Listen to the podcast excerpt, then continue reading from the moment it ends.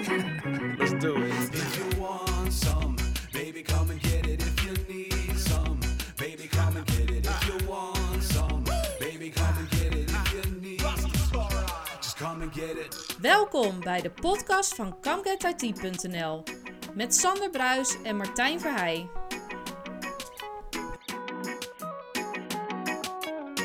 Kom Get IT, aflevering nummer 40 alweer. En eh, Sander, 40 afleveringen. Eh, dan, en ik vraag nog iedere aflevering weer aan jou, hoe gaat het met je? Nou, met mij gaat het goed. Je zegt inderdaad aflevering 40. Dat is wel een klein jubileum, mag ik zeggen. En voor, Ja. die, voor de gelegenheid hebben we nou ook onze eerste internationale gast weten te strekken. Nou hebben we natuurlijk gezien het feit dat wij een Nederlandse podcast zijn, maar een klein internationaal gebied waar we gebruik van kunnen maken. Want ja, dat is feitelijk België. Maar uiteraard is daarom onze gast niet minder welkom. Maar voordat we daar eh, mee, mee eh, aan de slag gaan, hoe gaat het met jou? Nou, eh, met mij gaat het negatief, Sander. Ja, maar dus positief. Ja, nee, het gaat weer positief. De vorige podcastaflevering was ik positief getest. Precies. En nu ben ik weer negatief. Dus, Ja. Maar goed, gelukkig geen naweeën van overgehouden. Nee, maar we zitten dus nu, nu niet van, vanwege die omstandigheden Nee. remote. Maar we zitten Nee. nu inderdaad vanwege het internationale karakter. Maar inderdaad, en wie hebben we dan te gast, Martijn? Nou, onze eerste gast noemt zichzelf Security Expert bij Design. Heeft een eigen Wikipedia-pagina. Is Ja. zelfs werkzaam eh, bij een Duitse beveiligingssoftware specialist G-Data. Is inmiddels een eerste internationale gast, zoals je al zei. Ja. Eh, waarmee we toch lekker in het Nederlands kunnen kletsen. Eh, we oefenen aan onze zachte G. Hij komt uit België en we hebben het over Eddie Williams. Eddie Willems, moet ik Ja. eigenlijk zeggen. Ik zeg, Eddie Willems. Ik, ik, zeg, ik zeg al Williams, maar moet je nagaan. ja, zo internationaal ben je al georiënteerd in één keer inderdaad, merk ik. En hoe is het met jou, Eddie? Goedemorgen. Ja, bij mij, bij mij is het ook heel goed hoor. Dus eh, ja, ik ben er helemaal gereed voor. Dus op Mooi. dat gebied eh, geen enkel probleem. En ik ben al heel mooi aangekondigd, dus eh, wat Ja. ja. meer. Hè? En redelijk door de wol geverfd, want je bent eh, nou ja, bij diverse media al te gast geweest. En onder andere een CNN. Ik zag volgens mij ook natuurlijk in eigen land bij de VRT een eh, artikel voorbij komen, als ik het goed heb gezien. Maar in ieder geval ben je een graag geziene gast. Dus zijn we zeer vereerd dat je bij ons in de podcast te gast wil zijn. Ja, graag, graag gedaan. Maar Ja, nee, heel eh, fijn. Ja, ja, tuurlijk. Maar- Eh, ja. Eddie zit zelf ook al op eigen zeggen en volgens Wikipedia al heel lang in het vak. ja, veel te lang. Eh, veel te lang eigenlijk. Maar ik ga wel beginnen met alle onze allereerste vraag. Dat is Precies. een standaardvraag. Die stellen we aan al onze eh, gasten zeg maar als eerste. Wat zou je gedaan hebben als IT niet bestond? Wel, dat is een ongelooflijke goede vraag. En een hele lastige de- tegelijkertijd. Eh, wel, eerlijk gezegd, ik heb altijd al gedacht dat ik in de IT terecht ging komen. Omdat ik eh, iets, iets wou doen om, om de mensen te helpen. In principe wou ik eerst eh, in feite een chirurg worden. Een dokter, Oké. zoiets in die stijl. Dus ik wou de mensen helpen. Maar het grote probleem is, ik kan niet tegen bloed. Dus nou ja. Dat is Dus- wel een, een drempeltje inderdaad dan, ja. Het is een kleine drempel, dus Ja. vandaar dacht ik Ja. van ik, eh, ik, ik, ik ga dan toch maar iets anders doen. En ik, eh, ik was dan al heel vlug met, eh, met computers. En nou ja, computers in die tijd, pas op. dan spreek ik al van 1979 of zo van die dingen. Mm, ja. Ehm, dus ja, dan was ik in feite al bezig met zo van die programmeerbare rekenmachientjes. En, ehm, en inderdaad, eh, mijn eerste computer eh, had ik toen ook rond die tijd. Het was een TI-99, een Texas Instruments 99-4A. ja. Eh, ja, een van de allereerste van die, van die leuke dingen natuurlijk. Was dat nog zo'n houten kast met, met schakelaars? Het was niet een houten kast. Het, eh, het zat in een plastic-achtig Toch iets wel, met een, met een metalen kooi er rond. En dan eh, kon je er nog van allerlei randapparatuur bij kopen, zoals een bandrecordertje, om, om, om, om, dus ja, om, om alles eh, op te slagen natuurlijk. Want dat Ja. sloeg je toen op op een cassette. Ja, ja, ja, ja, ja. maar, ja. maar Eddie, ik hoor wel een kleine link. Want we hebben je ook in huis gehaald zeg maar, wegen het onderwerp ransomware en virus eh, en malware. Eh, chirurg en virussen. Eh, Ja. Ik, hoor een, ik hoor toch Ja, een kleine link in Daar dit zit geval. inderdaad wel een kleine link inderdaad. ja. De, de- er is een link, ja, ja, ja inderdaad. Dus eh, ja, ik, ik, ik wou inderdaad eh, met die dingen bezig zijn. En dan kwam er in feite iets op mijn pad. Ja, in het begin natuurlijk. eh, ik, ik, ik heb wel degelijk eh, computerwetenschappen en dergelijke gestudeerd. Maar ja, dan kom je terecht natuurlijk ergens in een, eh, in een heel andere sector dan je wil misschien. Eh, ik zat bij een... een, een eh, een, een insurance company, dus een, een verzekeringsfirma te werken in Antwerpen. Toen dat er mij op een bepaald moment een diskette werd gegeven.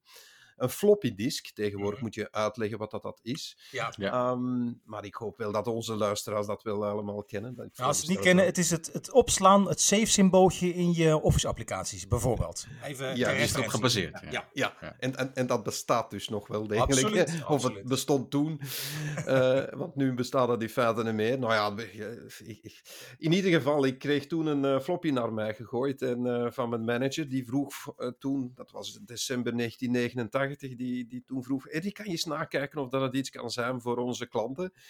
Ik eh, stak dat ding in mijn computer. Ik eh, deed een aantal dingetjes. Je moest dan eens, ja, je moest een aantal eh, vragen beantwoorden. Het was een soort van lijst om, om te zien of dat je tot de AIDS, laat ons zeggen, ehm, de, de, de ziekte AIDS, of dat je die zou Ja. kunnen krijgen of niet. En dan Ah, kreeg je een hele soort van statistiek uitgerold op een matrix-printer op dat moment.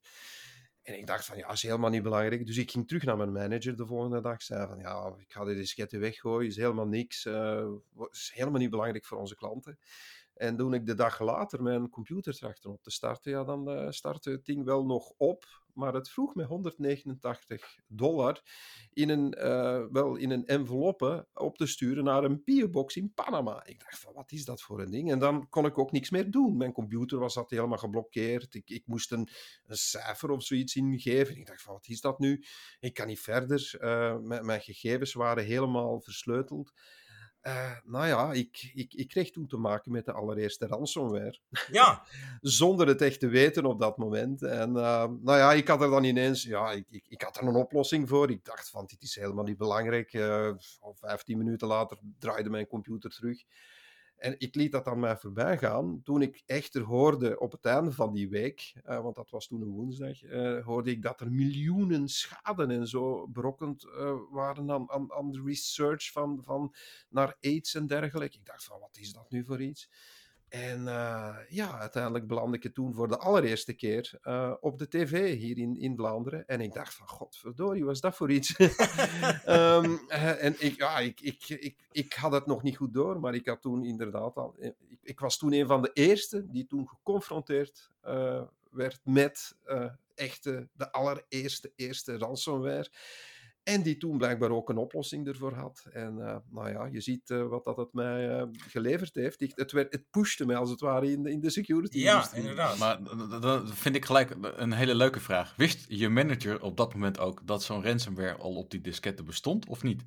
Nee, helemaal niet. Wij, wij Ja. dachten toen dat het een bug was. Dat het echt een, een fout in de software was of zoiets. En dat je er 189 dollar moest voor. Heel raar. Echt van de pot gerukt als het ware. Maar, ja, eh, bijzonder bedrag gedaan. Maar wel- welk jaar hebben we het dan over? En 1989. eh, 1989 alweer. Ja, ja, dus echt wel meer dan 30 jaar geleden. Dus Ja. mensen vergeten dat het al zo lang bestaat. Maar het is blijkbaar toch nog steeds een, eh, een fantastische formule. Want ja, het, het is op dit moment nog altijd een van de meest voorkomende bedreigingen voor computers en voor de netwerken. Dus, eh, Absoluut. nou, je Nou ja, ziet maar. Ja, En dat was dan ook echt het startpunt, de realisatie bij jezelf dat je dacht, hier wil ik verder mee? Of wat heeft je, heeft je dat getriggerd? Of is er een ander moment geweest dat je dacht, oké, hier moet ik wat mee en aan gaan doen? Nee, dit heeft me wel getriggerd. Ehm, dit, dit, dit was echt het keerpunt bij mij. Want ik, eh, ik was toen al wel wat geïnteresseerd in, in hacking-achtige toestanden. Ja, zelfs toen al. je, kon, ja, je kon diskettes kopiëren op een rare manier, zo van die dingen. Ja, ja, maar, ehm, dus, ik weet er alles eh, van. Ja, ik weet er veel van. Maar eh, in ieder geval, ik, ik dacht toen bij me, ik, ik dacht toen van, ja, dit is iets raars, dit is iets, iets, iets- zo heb ik, nog, dat heb ik nog nooit meegemaakt. En ik had nogal wel van virussen en dergelijke gehoord. Mhm. Die kon je op je één hand tellen toen. Ja. Nu, nu zitten we rond het miljard. Ehm, dus eh, dan denk je van, god, dit is echt wel misschien iets waar dat ik mij moet op, op toeleggen. En van het een komt het ander en je, je rolt als het ware die industrie binnen. Het, zo, zo ging het nu ook wel niet. eh, want het heeft ook nog wel twee jaar geduurd voordat ik dan uiteindelijk een stichter van een, een hele bekende security-organisatie ben geworden. Dat was eh, de ICAR-organisatie die verantwoordelijk is voor een testvirusje, een testfiletje waarmee dat je kan uittesten of dat je antivirus wel degelijk werkt of niet. Ja. En dat bestaat nog steeds en dat kan je nog steeds gebruiken. Dat is een industriestandaard en daar lig ik dus blijkbaar aan, een van, aan, aan de basis van. En over welk, waar hebben we het dan over precies? Welk bestandje of welke methodiek? Ja, dat is de ICAR-test-virus. Oh, ja, of, ja. eh, of het ICAR-testbestand. Eh, Ja. Je kan dat terugvinden op icar.org. En ehm, ja, dat is gewoonweg een, eh, een virusje waar... Nou, dat is geen virus, het is een testbestandje waarmee dat je kan checken of dat je antivirus of je security-programma wel degelijk wel ja, werkt. Want je, je, je wil dat niet zomaar uittesten met een echt ding, denk ik. Dus en dan kan je bijvoorbeeld dit gewoon nog op je computer trachten te downloaden, wat dat in principe niet zou mogen doen, want het wordt dan gestopt door je security-programma. Als het goed is. Als het goed is. Ja, Ja, precies. maar dat zou dus moeten, want het is Ja. uiteindelijk een standaard geworden. Nee, ik, ik heb inderdaad het bestandje ooit wel eens. En ik kan me herinneren dat mijn virusscanner toen de tijd, dat heb ik het volgens mij over 20 jaar geleden, het niet Ja. herkende. Dus inderdaad, ik heb het ooit eens voorbij zien komen, inderdaad. Ja. Ja, ja, ja, ja. Maar vanaf 1989, de eerste ransomware, eh, Eddie. Eh, daarna ben je verder opgegroeid naar security expert. eh, Ja. hè, vanuit je interesse. Hoe is Ja. dat groeipad een beetje verlopen, Eddie? Want, ja, Ja, eh, dat is in feite een heel raar groeipad, want ik heb het ook van alle kanten zien komen. Ik eh, heb een hele tijd, ehm, ja, ben ik, ja, ik was dan geïnteresseerd in dat stuk. Eh, ik zat dan ook in die grote security-organisatie. Ik wist niet dat het zo groot ging worden, maar toch. Dat was dan de ICAR-organisatie. eh, een van de allereerste security, ik zal maar zeggen, verenigingen ter wereld op dat vlak. En dan, eh, ja, dan, dan eh, kom je van het ene in het andere terecht. Ik ben dan van die ja, verzekeringsfirma dan uiteindelijk voor een soort van security distributeur gaan werken. die ook in Nederland actief was. dus een Benelux-achtige distributeur. En dan begin je meer en meer mensen te kennen natuurlijk. Eh, Ja. Je begint ook veel meer, een, een netwerk begint dan, ja, bouw je dan natuurlijk op. En eh, dan eh, rol je van de security distributeur, waar ik uiteindelijk, ehm, laat ons zeggen, in aanraking kwam met een heleboel bedrijven, een massa bedrijven, waaronder Fortune 100 bedrijven. En echt wel de allergrootste bedrijven in gans de wereld. Ehm, ja, dan tuimel je op een bepaald moment eh, bij eh, security vendors, dus de Ja. echte makers van de producten binnen natuurlijk. En de eerste die op mijn pad was, was eh, Kaspersky. Ja. Een Russische fabrikant van bekende security software. En dan, ja, vrij vlug daarachter, ja, laten we zeggen vrij vlug daarachter, twee, drie jaar later, heb ik eh, dat eh, stukje verlaten en ben ik in feite voor G-Data gaan werken, waar ik dus nog altijd werk. En eh, heel gelukkig ben, eerlijk gezegd. En nou ja, het is een fantastisch bedrijf. En het goede is van het bedrijf is dat ze me ook heel vrij laten. En dat ik ook in een heleboel andere boards ben geraakt van een heleboel andere security organisaties. Ehm, ja, ik, ik, ik moet eerlijk zeggen, wat ik doe is in feite mijn hobby. Dus eh, het, het, het, het, ja. het enige wat ik tegenwoordig nog doe, eh, ik probeer nog wel in dat research eh, element te zitten natuurlijk, want ik ben, ben een beetje zo wat de, de front-end van ons security lab bij G-Data. Maar langs de andere kant natuurlijk eh, doe ik bijna niks anders dan lezingen geven en, en, en spreken met de pers en blog schrijven. Wat wil je Ja. meer? ja. Maar, ja. eh, Eddie, eh, even dan gelijk inzoomend op de details. Hè. Vroeger kregen we dan de ransomware binnen via een, een floppy of een schijfje, USB-stick. Anno 2022 zijn er toch wel andere vormen van het binnenkrijgen van ransomware. En volgens mij is de protectie van ransomware, ja, eh, kun je volgens mij tegen alles beschermen, maar volgens mij is het te kust en te keur. Maar nou, dat valt wel beter mee dan je denkt hoor. Het is, maar het is een, een, een, een, een, samenwerking van een heleboel factoren natuurlijk. Ehm, inderdaad, je, je ziet dat, of, of mensen denken in ieder geval, eh, dat eh, er tegen ransomware en tegen een heleboel malware niet veel te doen valt, omdat er inderdaad heel veel incidenten zijn. Ehm, maar uiteindelijk, als je alle eh, security, ik zal maar zeggen, dingen die dat men aanraadt, als je die toepast, dan zou dat allemaal in feite heel goed moeten werken. Maar eh, er zitten inderdaad wel wat gaten in de verdediging van een heleboel bedrijven of, of van de mensen zelf. Ehm, en, en, en daar zit het grote probleem. Hè. Het is een, laten we zeggen, een, een opsomming van een heleboel zaken dat je moet doen om, om goed veilig te zijn. En, en, en dat is misschien iets wat, dat je, wat dat niet alle bedrijven goed in orde hebben. En, en, Ja, wat, vaak, dat- wat vaak nog terugkomt is dat het mensenwerk blijft. Dat we het hebben over phishing en eventueel opvolgende ransomware attack dan daardoor ontstaat. Ja. Ehm, zie je wel dat, die vraag komt ook wel vaker terug van ons, maar zie je binnen bedrijven eh, een verschil in die opvatting inderdaad? En waar ligt dat? Kan je dat op een of andere manier duiden? Is het dan het management wat juist daar minder makkelijker of makkelijker is? Of juist de normale werkvloer? Is daar op een of andere manier een bepaalde rode draad in te ontwaren? Want die mensenwerk dat blijft, maar welke mensen zijn het dan? Zijn die aan te wijzen? Eh, wel, het, het, het, wat we duidelijk zien is dat er nog altijd eh, een heleboel misgaat bij ja, die menselijke factor, Mhm. als het Ja, ware. precies. Dus eh, eh, ik, ik beschrijf altijd een cyberprobleem als zijnde een soort van wisselwerking tussen de technologische factor en de menselijke factor. Ik heb er ooit een wet over gemaakt, die in een van mijn boeken staat. Eh, de wet van Willems. Maar ja, ja, mijn, uitge- mijn uitgever vond dat een leuke. dus Nou ja, hij allitereert als een malle, in ieder geval. Ja, dat is het. Maar in ieder geval, ehm, het, het is vrij duidelijk. dus de mens ligt inderdaad. Het is niet de zwakste schakel, ik zou het niet zo echt zeggen, maar de mens is wel degelijk een van de problemen eh, die moeten aangepakt worden als je dus inderdaad eh, een goede verdediging wil opzetten. En daar gaat het in feite vaak mis. Ehm, de mens klikt op de verkeerde Ja. links, neemt de foute beslissingen. Ehm, alhoewel de mens ondertussen heel goed weet van ja, we mogen op die links niet klikken of we moeten opletten met eh, op bepaalde dingen niet in te gaan, blijkt men dat dan toch te doen. En de reden daarvoor is heel simpel, dat is de menselijke nieuwsgierigheid Ja. en de, de menselijke naïviteit, die blijkt nog altijd heel sterk mee te spelen. En daar zit het grote probleem in. En, en je kan dat opkrikken. Hè. Je kan dat opkrikken met security awareness cursussen. En dat, dat, dat, eh, dat, dat werkt. Ehm, maar je moet dat constant blijven doen. Het is iets dat je niet eh, mag eh, laten slabakken. Je moet echt wel er blijven op werken. En, en, en er blijven naar die dingen luisteren. En ook de, de- mechanismes die, die in feite gebruikt worden om, om mensen te, ja, laten we zeggen, erin te laten trappen, ja, die, die, die worden alsmaar spitsvondiger, worden Zeker. alsmaar ook iets beter. En dat natuurlijk leidt ook tot de, de mogelijke problemen. Maar toch, hè, het, zijn, het zijn soms kleine dingen waarvan je denkt van, hoe is het mogelijk dat mensen nog altijd Dat geloof ik graag. Maar, maar zijn er technische mogelijkheden om toch een beetje de ransomware te beperken? Los van de virusscanner natuurlijk op je, op je PC, maar zijn er ook centrale systemen waarbij je die ransomwares kunt, eh, ja, kunt, kunt eh, traceren, eh, dan wel voortijdig kan eh, eruit halen, filteren?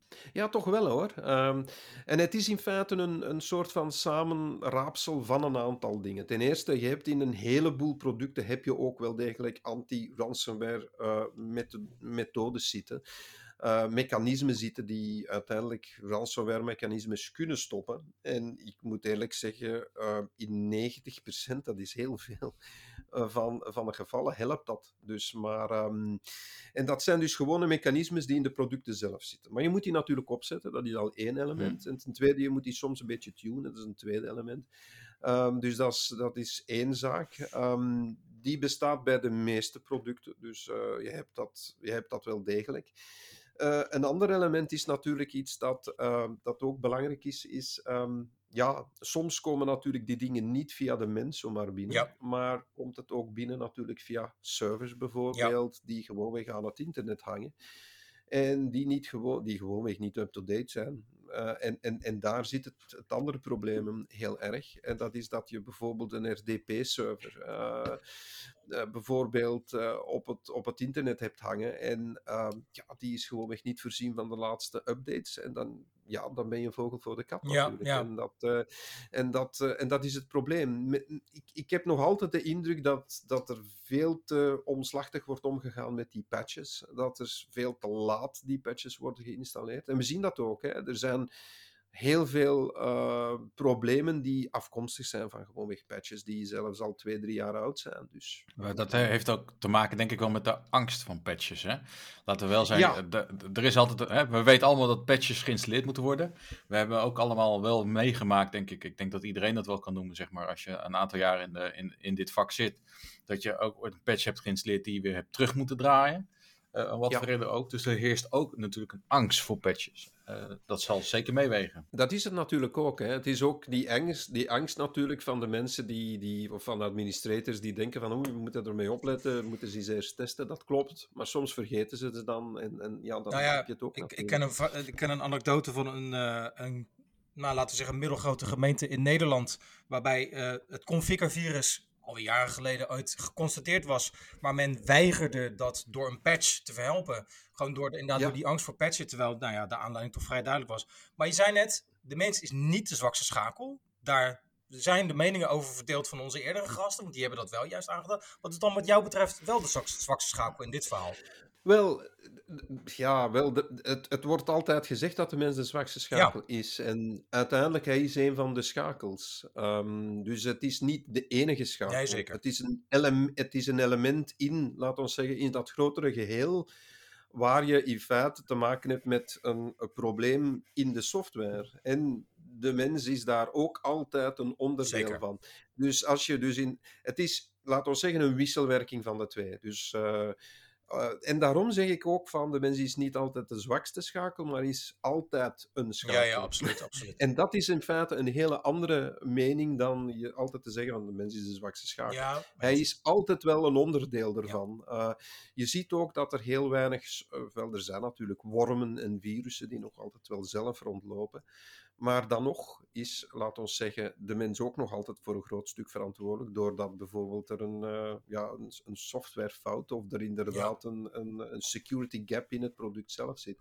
Dus theoretisch kan je zeggen van de mens is altijd de zwakste schakel, maar ik hoor het niet graag. Nee, En het geeft ik. altijd zo Ja. de, de, de, de schuldige vinger Ja. in de richting van de mens. Ja, ja, Het, het, uiteindelijk is het dat wel, maar ja, Ja, je zegt ook van, nou ja, de, de, of in ieder geval gaf aan, je moet het bijhouden, want de kans dat mensen weer verslappen, dat zien wij natuurlijk ook wel en dat horen we ook vaker. Maar zijn er bijvoorbeeld, als we het hebben specifiek over ransomware, heb je meegemaakt dat mensen echt slachtoffer zijn geweest van een ransomware eh, aanval, daar ook echt hebben onder moeten lijden en het gewoon weer in hetzelfde trucje zijn getrapt? Of gaat het niet zo ver nog? Ja, toch wel hoor. Het, het gebeurt dat mensen er toch, eh, toch nog terug in trappen. Ah, nu moet ik wel zeggen dat de bedrijven die één keer, één keer geviseerd zijn geweest, dat die toch meestal wel hun les hebben geleerd. Ehm, dus het, het, dat, dat zie je dus uiteindelijk wel minder opduiken. Dus dat valt na vanhand vrij goed mee. Dat hoop ik, ja. Ehm, dus dat element is goed. Maar je hebt, zo- ik zeg het, het is een samenraapsel van een Ja. heleboel dingen. Een, een heel goed element bijvoorbeeld, wat, waar ook de mens voor een stuk natuurlijk in zit, is bijvoorbeeld multifactor authenticatie. Ja, dat is een zeer cruciaal element wat nog altijd veel te weinig gebruikt wordt. En als ik bijvoorbeeld op een, op een congres eh, of, of een conferentie, ik zat onlangs nog in Portugal eh, bij, bij een studentenconferentie zo, waar men mij had gevraagd om, om een lezing te geven. En ik, ik vraag dan aan, ja, hoe zit het bij jullie? Hoe hè, hebben jullie allemaal multifactor authenticatie op staan bij je social media bijvoorbeeld? Of zo? Ja. ja, dan zie je de helft van... eh, en dat zijn dan informatica-studenten. Dan zie je de helft van de zaal zie, zie je zijn, zijn hand opsteken. Maar een hand, een, de helft van de zaal voor een publiek dat geïnteresseerd is in het onderwerp, dat is in feite nog niet goed genoeg. Ik vind het verbijsterend eigenlijk zelfs, als ik zo Ja. eerlijk mag zijn. Ja, en, en, en daar zit, het, zit soms de kern van het probleem. Ik zie soms nog bedrijven die werken met het, eh, waar je dus op de server kan aanloggen en die dat bijvoorbeeld geen, ik zeg maar, waar dat je gewoonweg kan inloggen met een username en een password. En dat zelfs niet stopt na drie keer dat je bijvoorbeeld Ja. een verkeerd paswoord Ja. hebt gegeven. Nou, kom aan, waar ben je dan mee bezig? En, en, en, en zo'n bedrijven zeggen dan van, ja, oké, ik, ik, I blame it on the software. I blame it on the security software. Kom aan, man. Nee, dit is niet de software. Dit zijn jullie. Dit zijn jullie wel degelijk die een fout hebben gemaakt in jullie policy. En, en, en daar wordt soms veel te licht mee omgesprongen en men gaat niet ver genoeg. Nee, Maar wat ik ook wel merk in de praktijk, en eh, ik spreek ook soms vanuit mijn, eh, mijn rol vaak heel veel met security mensen. Het gevoel is dat security toch ook vaak wel gebaseerd is op meningen in plaats van feiten. Vind je meningen in plaats van feiten? Nee, ik denk het niet. Ik, ik, ik denk dat. eh wel, uiteindelijk, security is natuurlijk een miljoenen business. Dat is een feit. ja. Ehm, leuke woordspeling. Dat is- dat is- ja, dat is dus alleen een feit. En dan een tweede element is dat ehm, de security problemen uiteindelijk ehm, die er zijn, die zijn, dat loopt in de ja, miljarden gewoon weg. Eh, ik bedoel dan de, de, de- het verlies in feite bij de bedrijven zelf. Dus ik denk dat dat genoeg feiten zijn om dan, eh laten we zeggen, dat element te ontkrachten, denk ik, van eh, dat het puur over meningen gaat. Ja. Het is wel een feit natuurlijk dat ook, ehm, ja, dat, dat iedereen er wel zijn mening over Ja. heeft. En ik heb de indruk dat, ehm, dat, dat we dat veel erger hebben dan vroeger. En ik zie ook bijvoorbeeld heel veel meningen van een heleboel niet-experten of pseudo-experten, zoals ik ze Ja. noem, die bijvoorbeeld dan het nieuws halen, wat ik dan bijzonder hinderlijk vind, omdat men in feite ja, niet helemaal de toedracht heeft van alle elementen of niet weet van, ja, misschien toch geen kennis heeft van bepaalde elementen die ook kunnen meespelen. En ja, daar doet men dan, dan wel interviews mee. Ik, ik word daar soms helemaal gek van. Ja. Dat gebeurt overal Ja, hoor. ja, Ik bedoel, absoluut. het is niet alleen in de Benelux. Maar eh, het, het gebeurt natuurlijk overal. eh, maar het- het- en dat is natuurlijk het element waarop dat, ja, iedereen zijn mening blijkt te hebben. Ik denk inderdaad dat het woord expert in de afgelopen jaren iets wat aan eh, eh, slijtage onderhevig is, als ik zo vrij mag zijn. Maar als we kijken naar, bedoel, iedereen is wel, wel bekend met hè, het grote publiek, met virussen, malware. Maar zijn er op dit moment nou dingen die op de achtergrond spelen? Bijvoorbeeld tools op het dark web, waar het grote publiek nog geen weet van heeft, maar die er wel aangekomen. Of waar misschien ook al mensen inderdaad mee te maken hebben gehad. Waar dus, ja, die, die nog niet eh, helemaal in het, in het blik van de, het grote publiek te zien zijn op dit moment. Wel, er zijn altijd dingen die onder de radar blijven. eh, en er zijn altijd dingen die, laten we zeggen, wel eh, pas gezien worden na een tijdje. Ehm, dus er is heel veel dat ehm, research in feite die pas gebeurt na een hele tijd. En, en, en dan zie je pas ja, bepaalde dingen naar boven komen bij conferenties die getoond werden tijdens conferenties. Of dan zie je bijvoorbeeld ook bepaalde dingen naar boven komen om, omdat ze in het begin nog niet direct te analyseren zijn of omdat die analyse te ingewikkeld is. Dat neemt soms eh, tijd in beslag. En dat is ook de reden waarom dat je soms pas later hoort wat dat er allemaal gebeurt. En dat is ook de reden waarom dat je soms ook hoort van, goh, we, ja, het, het, het is die of die groep die achter bijvoorbeeld eh, die aanvallen zit of niet. Ja. Dus ehm, er, er, er loopt heel wat op de achtergrond. Ehm, dat is altijd zo geweest. Ehm, maar er is ook heel veel research die er gebeurt, bij, vooral bij de bedrijven. Hè. Ook, ook dat is dan weer soms een, een, een, een misvatting. Eh, de veel, veel kennis van security zit echt wel bij bedrijven en zit niet altijd in de academische sfeer altijd. Eh, in, in dit geval, waar er bijvoorbeeld bij een heleboel andere soort nevenelementen wel, wel, wel dat bij de academische sector zit. Maar bij ons kan je toch bijna zeggen dat eh, er heel veel research en, en, en, en eh, know-how zit bij de bedrijven zelf. En dat is wel een interessant element. En zorgt het er ook voor dat, hè, we hebben natuurlijk, eh, nou, zoals Martijn al zei, meerdere security experts in de afgelopen jaren te gast gehad. Wat toch vaak terugkomt, eh, is dat het een, ehm een achterhoedegevecht is, of te- achter de feiten aanlopen is. Is het, zoals jij het schetst, op een gegeven moment wel mogelijk, of is het al mogelijk om die eh, dynamiek te veranderen? Dat het inderdaad eerder is dat je als beveiligers voorop loopt op de hackers of op de nou ja, mensen met kwade bedoelingen. Is dat überhaupt mogelijk wat jou betreft? Wel, dat proberen we. Als industrie proberen we dat. Ehm, dat is dan met mijn hoedje van, of mijn petje van, eh, een van laten we zeggen, directeur van een van, de, Ja, ja, ja, van, van precies, die ja. organisaties dan. Eh, als industrie denk ik wel dat het geprobeerd wordt om voorop te lopen. Ehm, er zijn in de meeste producten tegenwoordig, ehm, zijn er, is er artificiële intelligentie bijvoorbeeld die er gebruikt Ja. wordt. Dat is iets wat dat we vroeger helemaal niet hadden. Ehm, er zit veel meer op dat niveau in dan de meeste mensen denken. Dat betekent, eh, want dat is ook altijd een misconceptie eerlijk gezegd, dat is dat eh, security producten of vooral endpoint producten, dat die allemaal gebruik maken van virusdefinities. Ja, dat is voor een stukje zo. Ehm, maar in die virusdefinities zitten ook artificiële intelligentieregeltjes soms, of daar zitten soms ehm, andere, ja, ik zal maar zeggen, behaviorachtige gedragsregels.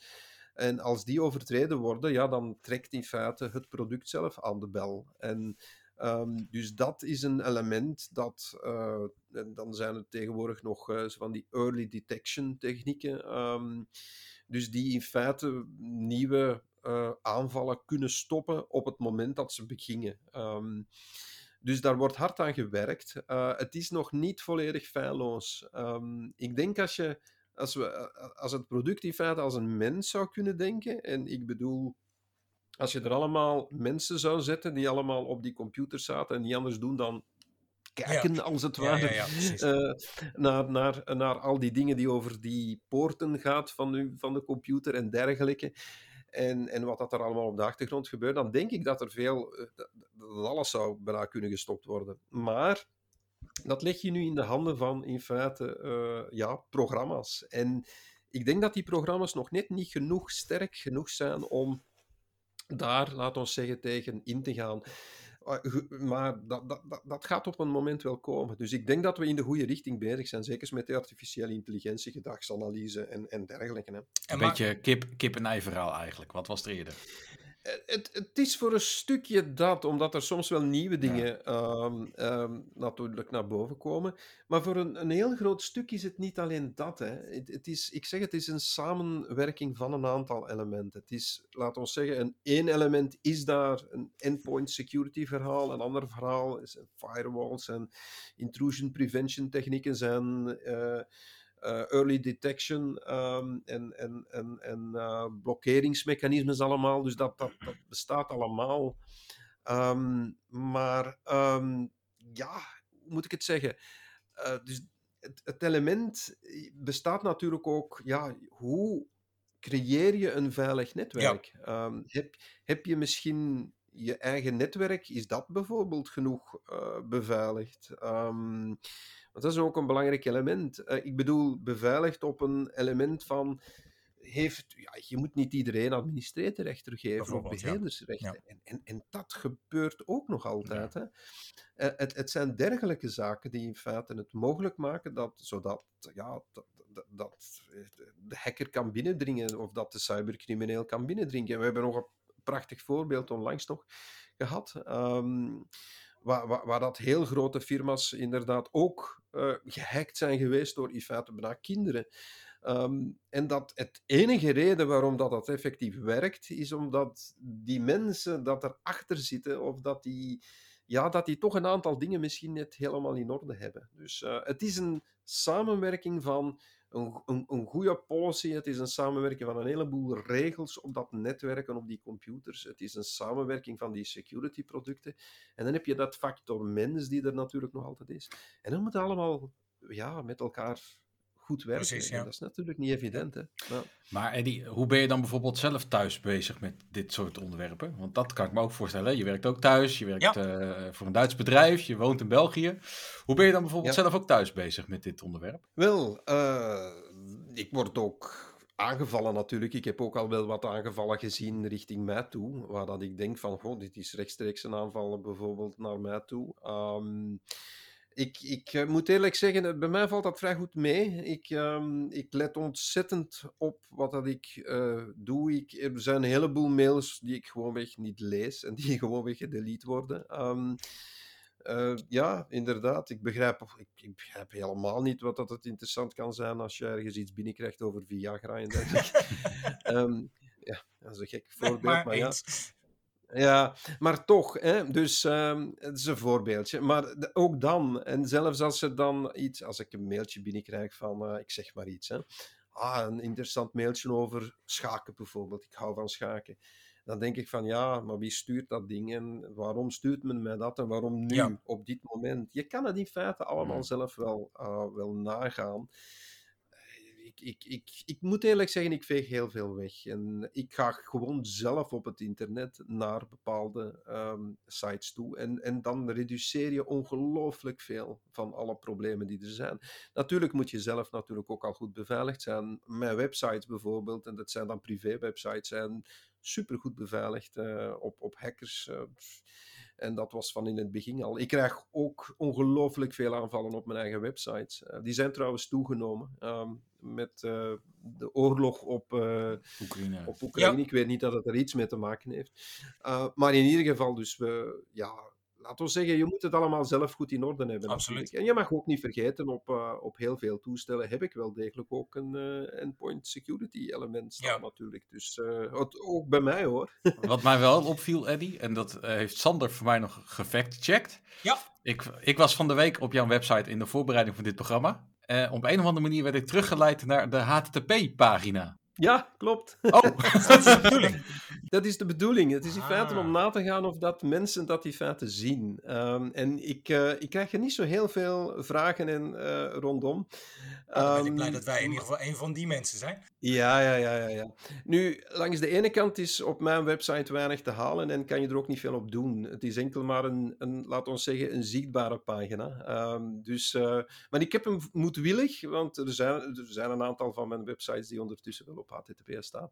Ehm, maar eh, ik, heb, hem- ik heb die speciaal laten staan, gewoon eens om te laten zien van, kijk, het kan ook zonder. Ehm, en het is theo- theoretisch ook mogelijk om het zonder te doen, zolang je inderdaad geen gegevens Nee, deelt op precies, die website. precies. Ja. Eh, het is echt een, een een surf-website, je kan er niks op, op delen of zo. En, Dat viel me ook en- op, en dat is inderdaad. het. Ik heb een andere website waar je bijvoorbeeld wel eh, bijvoorbeeld met een e-mailtje kan zenden en die is helemaal HTTPS. Ja, het viel mij dus inderdaad op bij je eigen website, eddywillems.be, maar ook op anti- of anti-malware.info.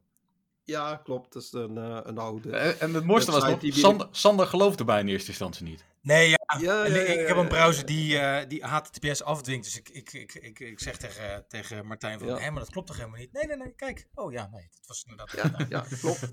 Ja, dat is juist. Eh, en, en er is ook een reden voor. Dus de- ik doe dat om inderdaad reacties uit te lokken. Dat is in feite de hoofdreden. Mooi. En ten tweede om ook aan te geven dat HTTPS in feite op zichzelf zelf niet veilig is. Ehm, om, eh, ja, en dan zie ik eerlijk misschien eh, zo'n verdachte... Nou ja, dat, inderdaad, dat is wel een interessante stelling. dat, ja, dat is een interessante stelling, omdat we al gezien hebben dat het in feite heel makkelijk is om, ja, als je malware op je toestel eh, hebt staan, dan maakt het helemaal zelfs niks uit. En, en dat is iets wat dat de mensen in feite vergeten. Ehm, en men denkt dan van, en, en ook, ja, een HTTPS-website is in feite ook geen enkele garantie dat die website zelfs veilig is. Uh, we hebben ook al HTTPS-websites gezien die, die, die puur fake zijn en die, die inderdaad, dus ook dat. Ja. Ja, je kan eh, met een heel simpel eh, en goedkoop certificaat kun je al een HTTPS-website. eh Ja, eh, En, en dat is in feite het statement dat ik daar in feite wil mee maken. Uh, en gewoon, we gaan gezien dat je dus inderdaad niks kan weg. Uh, Nee. Laten we zeggen, mijn website zelf is in feite maar ja, Uh, nu, er komt wel wat verandering in, want die, een van die twee gaat sowieso weggaan. Uh, dus vandaar. Je maakte net even al de opmerking inderdaad, als we naar het, de tegenwoordige tijd gaan. Um, er is inderdaad op dit moment natuurlijk het uh, Rusland-Oekraïne conflict. Daarvoor was er ook al het nodige op die gebieden dat er inderdaad cyberaanvallen vanuit, nou ja, vanuit, vanuit Rusland, vanuit China, ook vanuit Amerika plaatsvonden. Maar wat als we nou nu kijken naar de, uh, uh, de hedendaagse tijd, wat, wat merken wij of gaan we merken van dit conflict op, uh, op brede schaal? Is er überhaupt iets wat wij als gewone eindgebruiker daarvan gaan merken wat jou betreft? Wel, dat hangt ervan af. Um, laten we zeggen, de aanvallen die gezien zijn geweest, zijn enkel in feite in Oekraïne gezien. Mm -hmm. Hoofdzakelijk uiteindelijk. Er is wel wat collateral, nou ja, collateral damage gezien, ook in de States en dergelijke, ja. omdat je, ja, dat heb je altijd met zo'n soort van aanvallen. Um, je hebt natuurlijk een heel grote tegenreactie gehad van uh, Anonymous en, en, een heleboel anderen die daar op de kar zijn gesprongen van ja, ik wil iets doen ja. en ik, ik wil in feite iets tegen de Russen gaan doen.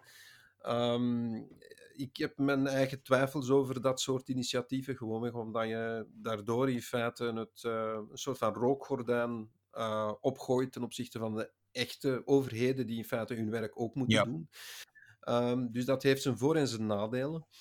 Um, gaan we ooit iets zien naar ons toe? Goh, dat is een hele grote vraag. Ik heb mijn twijfels erover. Ik heb in feite eerlijk gezegd meer verwacht van, um, van de acties naar uh, Oekraïne toe in het begin. Ja. Ik, ik vond dat navenant mager. ja, je hebt een aantal wipers gezien, wiper-malwares, die inderdaad uh, bij bedrijven een aantal, ja, dus die echt, echt alles weggeveegd hebben. Dus inderdaad daardoor het netwerk zo goed als onbruikbaar gemaakt ja. hebben. Dat hebben we gezien. Um, ja. Ja, als ik een ik, voorbeeld mag aannemen. We hebben natuurlijk Stuxnet jaren geleden gezien. Wat een aanval was op de Iraanse uh, kernreactoren, als ik het goed, zie, als ik het goed zeg. In ieder geval ja. uh, de, de, installaties. Uh, dat is uiteindelijk dus om zich heen gaan grijpen op een manier die wellicht niet helemaal voorzien was. Moeten we dan aan zoiets denken? Of, gaat het, of moeten we een hele andere manier, op een andere, andere kant op denken? Het, het, eh, wel, het kan op verschillende manieren natuurlijk. Ehm, maar eh, dat is natuurlijk nog onduidelijk. Ehm, ik, ik, ik heb mijn twijfels, eerlijk gezegd, dat, ehm, dat Rusland een arsenaal van cyberwapens. Er zijn anderen, hè? dus er zijn andere meningen. Ik weet dat heel duidelijk. Eh, er zijn heel andere meningen op dat gebied. Ik heb mijn twijfels, even eerlijk gezegd, dat, dat Rusland heel veel cyberwapens heeft op, op eh, de niveaus die wij denken dat ze die hebben. Ehm, ik, heb wel, ik ben wel ook zeker dat ze ook nog niet alles hebben laten zien Nee, wat dat ze in, in hun mars hebben. Dat is ook wel een zekerheid, dus dat is een, een, een- volgens mij een vaststaand feit. Ja. Dus ik denk dat er daar zeker nog wel wat te verwachten valt. Ehm, maar gaan ze dat dan ook naar, ehm, ja, naar onze westerse wereld gooien? Ik weet het niet. Dat kan natuurlijk ook mis, eh, mis opgenomen worden bij Absoluut. ons. Dat kan ook mis opgenomen worden bij de NAVO.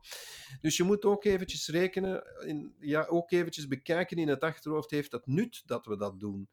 En ik denk dat men daar soms een beetje te, te, ja, een beetje te kortzichtig is. Ik, ik, ik moet eerlijk zeggen, ik, ik, ik, ik zit me zot te denken, ik zit me gek te Ja. denken van, ga je daar nog iets extra mee winnen?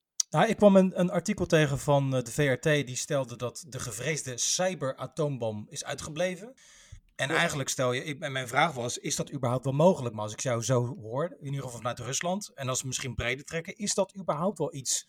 Is dat meer gewoon een hele media-genieke kop die dan gebruikt wordt in de media? Ik, ik persoonlijk, ik denk dat het eerder een mediagenieke kop Ja, ja, is in de media. En ik denk dat de media hier in feite een hype doen naar het cyberachtige element van de oorlog. Die er in feite amper is. Nou ja, er is wel iets. Hè. Ik bedoel, Mhm. er is wel, er, zijn, er is malware, eh, wiper-malware geweest. Er zijn wat eh, problemen geweest met, met, eh, met de GPS-satellieten en Ja, ja, ja. Ja. Dus je ziet dat er wel iets geweest is. Ehm, maar ik vind dat een mager beestje. Heel simpel. Uh, ik, ik, ik vind dit niet genoeg om. Ik, ik vind dit een, een zij-element en ik vind het helemaal onwaardig om dat in feite bijna in, in te bespreken in, de ganse, in het ganse vorm van, van, van die Oekraïne-oorlog. Um, maar ja, het, het, is er, het is er wel geweest. Maar er zijn effectief andere meningen over. Hè. Er zijn heel veel meningen die zeggen van ja, we, we hebben het laatste nog niet gezien. Er is een, een knop dat we gaan opdruwen en dan ga je alles zien komen. Dat vind ik dus Nee, echt maar zo, compleet zo werkt het toch ook niet? Zo werkt het Nee, ook niet. nee. Het is veel, veel, veel geavanceerder uiteindelijk. En, uh, en ik, ik, ga je dat dan gebruiken in een oorlog waar dat je uh, in feite een, de grenzen wil verleggen? Want dat is het enige in feite dat je wil doen hier. Um, ik, ik weet het niet. Nou, ik zat misschien ook meer nog aan onbedoelde neveneffecten. Hè? Zoals Stux net inderdaad volgens mij dus niet de bedoeling was. Dus ik zeg dat, zit er te denken dat misschien op een gegeven moment een ma Matroska-doll virus uh, uh, gaan ontdekken. Wat wellicht in Oekraïne is losgelaten. En uiteindelijk inderdaad onze kustland uh, zoiets in die geest. Dat zou natuurlijk wel kunnen. Um, dus is wel altijd een mogelijkheid dat je dus iets loslaat. Nog echt iets voor Oekraïne. Waar dan men zegt van kijk, uh, we willen hier toch nog iets. Um, ja, laten we zeggen, teweeg brengen. En dat geeft dan misschien een neveneffect naar ons toe. Dat is iets wat, dat, uh, wat wel mogelijk is. Dat is echt de pure collateral damage, maar dan echte problematische ja, collateral ja. damage die we dan... Zoiets zie ik in feite eerder normaler gebeuren dan, een echt, dan, dan echt uh, aanvallen naar ons toe. Precies. Waar, waar, ga je die, oh, waar ga je die allemaal op gooien, man? Dat is... En, en, en ik, ik denk dat een, een, in een cyberoorlog ga je, volgens mij, ga je, in een oorlog ga je cyberelementen gebruiken naar dat land toe dat je aanvalt. Ja. Ga je al die andere landen bereiken of ga je daar iets mee doen? Maar dan ga je het heel druk hebben natuurlijk op het internet. Ja. Ik denk dat je inderdaad bepaalde uh, targets uh, uh, nou ja, wil uitschakelen. En dat inderdaad, nou ja, uh, je wil voorkomen dat het inderdaad uh, uit de hand escaleert. Uh, maar goed, dat is even een geopolitieke kwestie waar wij niet de podcast voor zijn, maar dat is inderdaad wel. Ik ben het met je eens. Nee.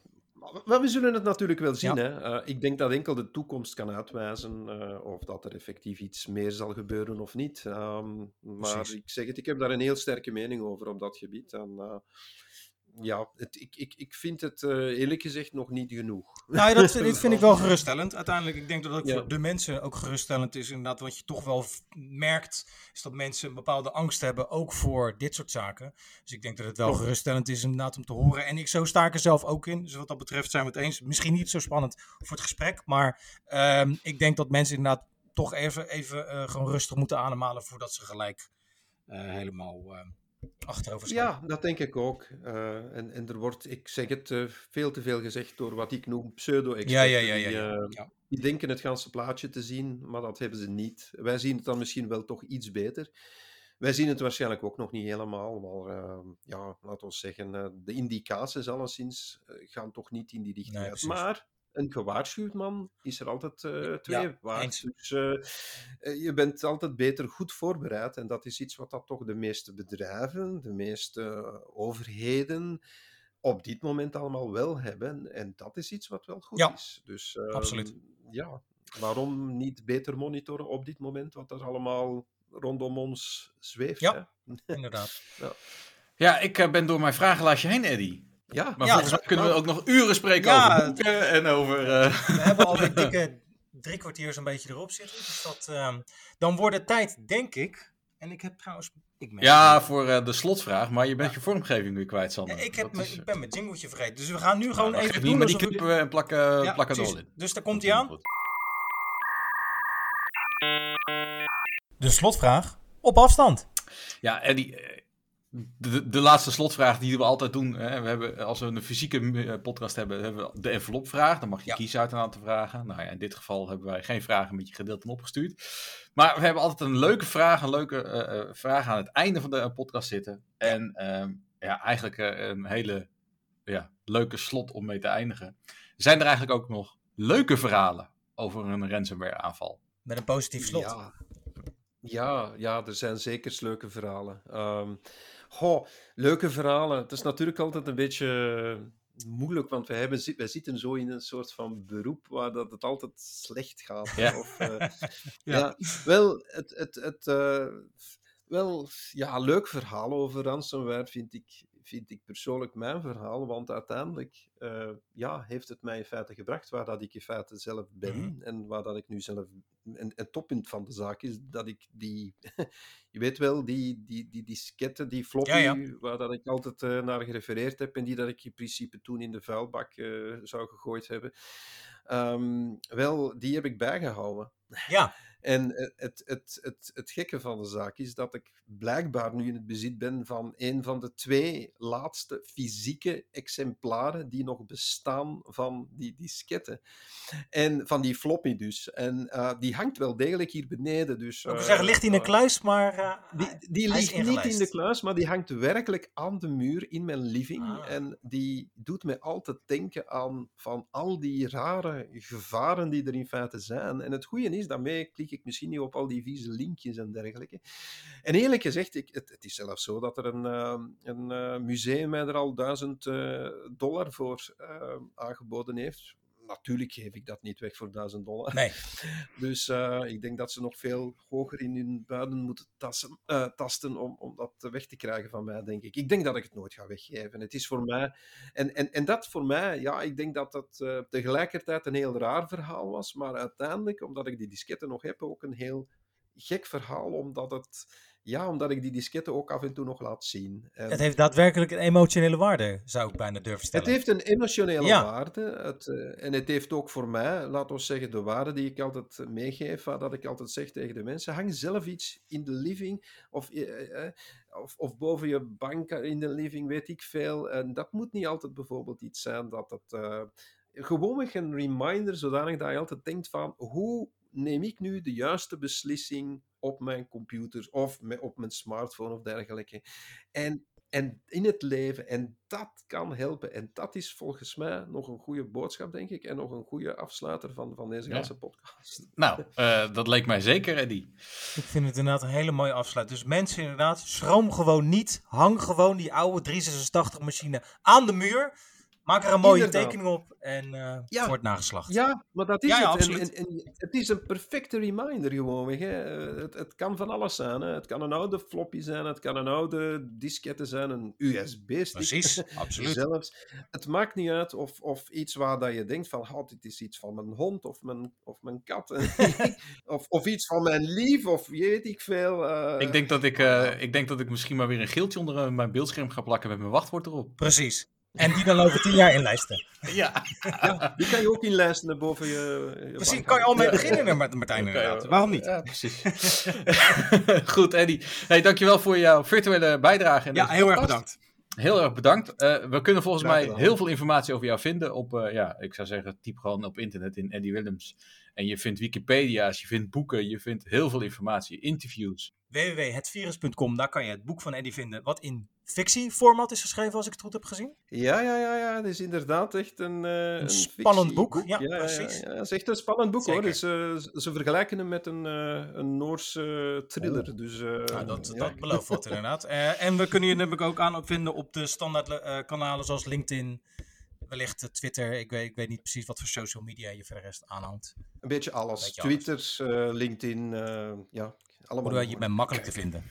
Je bent makkelijk te vinden. Eddie, eh, nogmaals dank. en ik wil eh, Sander jou ook weer bedanken voor je bijdrage. Ja, jij ook. En de volgende aflevering gaan we eindelijk weer eens gewoon in de studio opnemen. Die belofte staat. En wat we niet moeten vergeten, ik wil jou als luisteraar bedanken voor het luisteren naar deze podcast. Heb je leuke feedback of heb je opmerkingen over deze uitzending? We, geven, we zien graag die vijf sterretjes in de Apple Podcast Store voorbij komen. Ja. Eh, lijkt ons leuk. Of, eh, ja, dan eh, wordt deze podcast ook weer beter.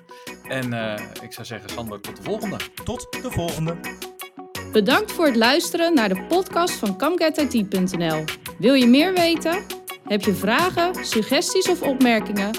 Bezoek dan onze website www.camgetit.nl. If you want some, baby, come and get it. If you need some, baby, come and get it. If you want some, baby, come and get it. If you need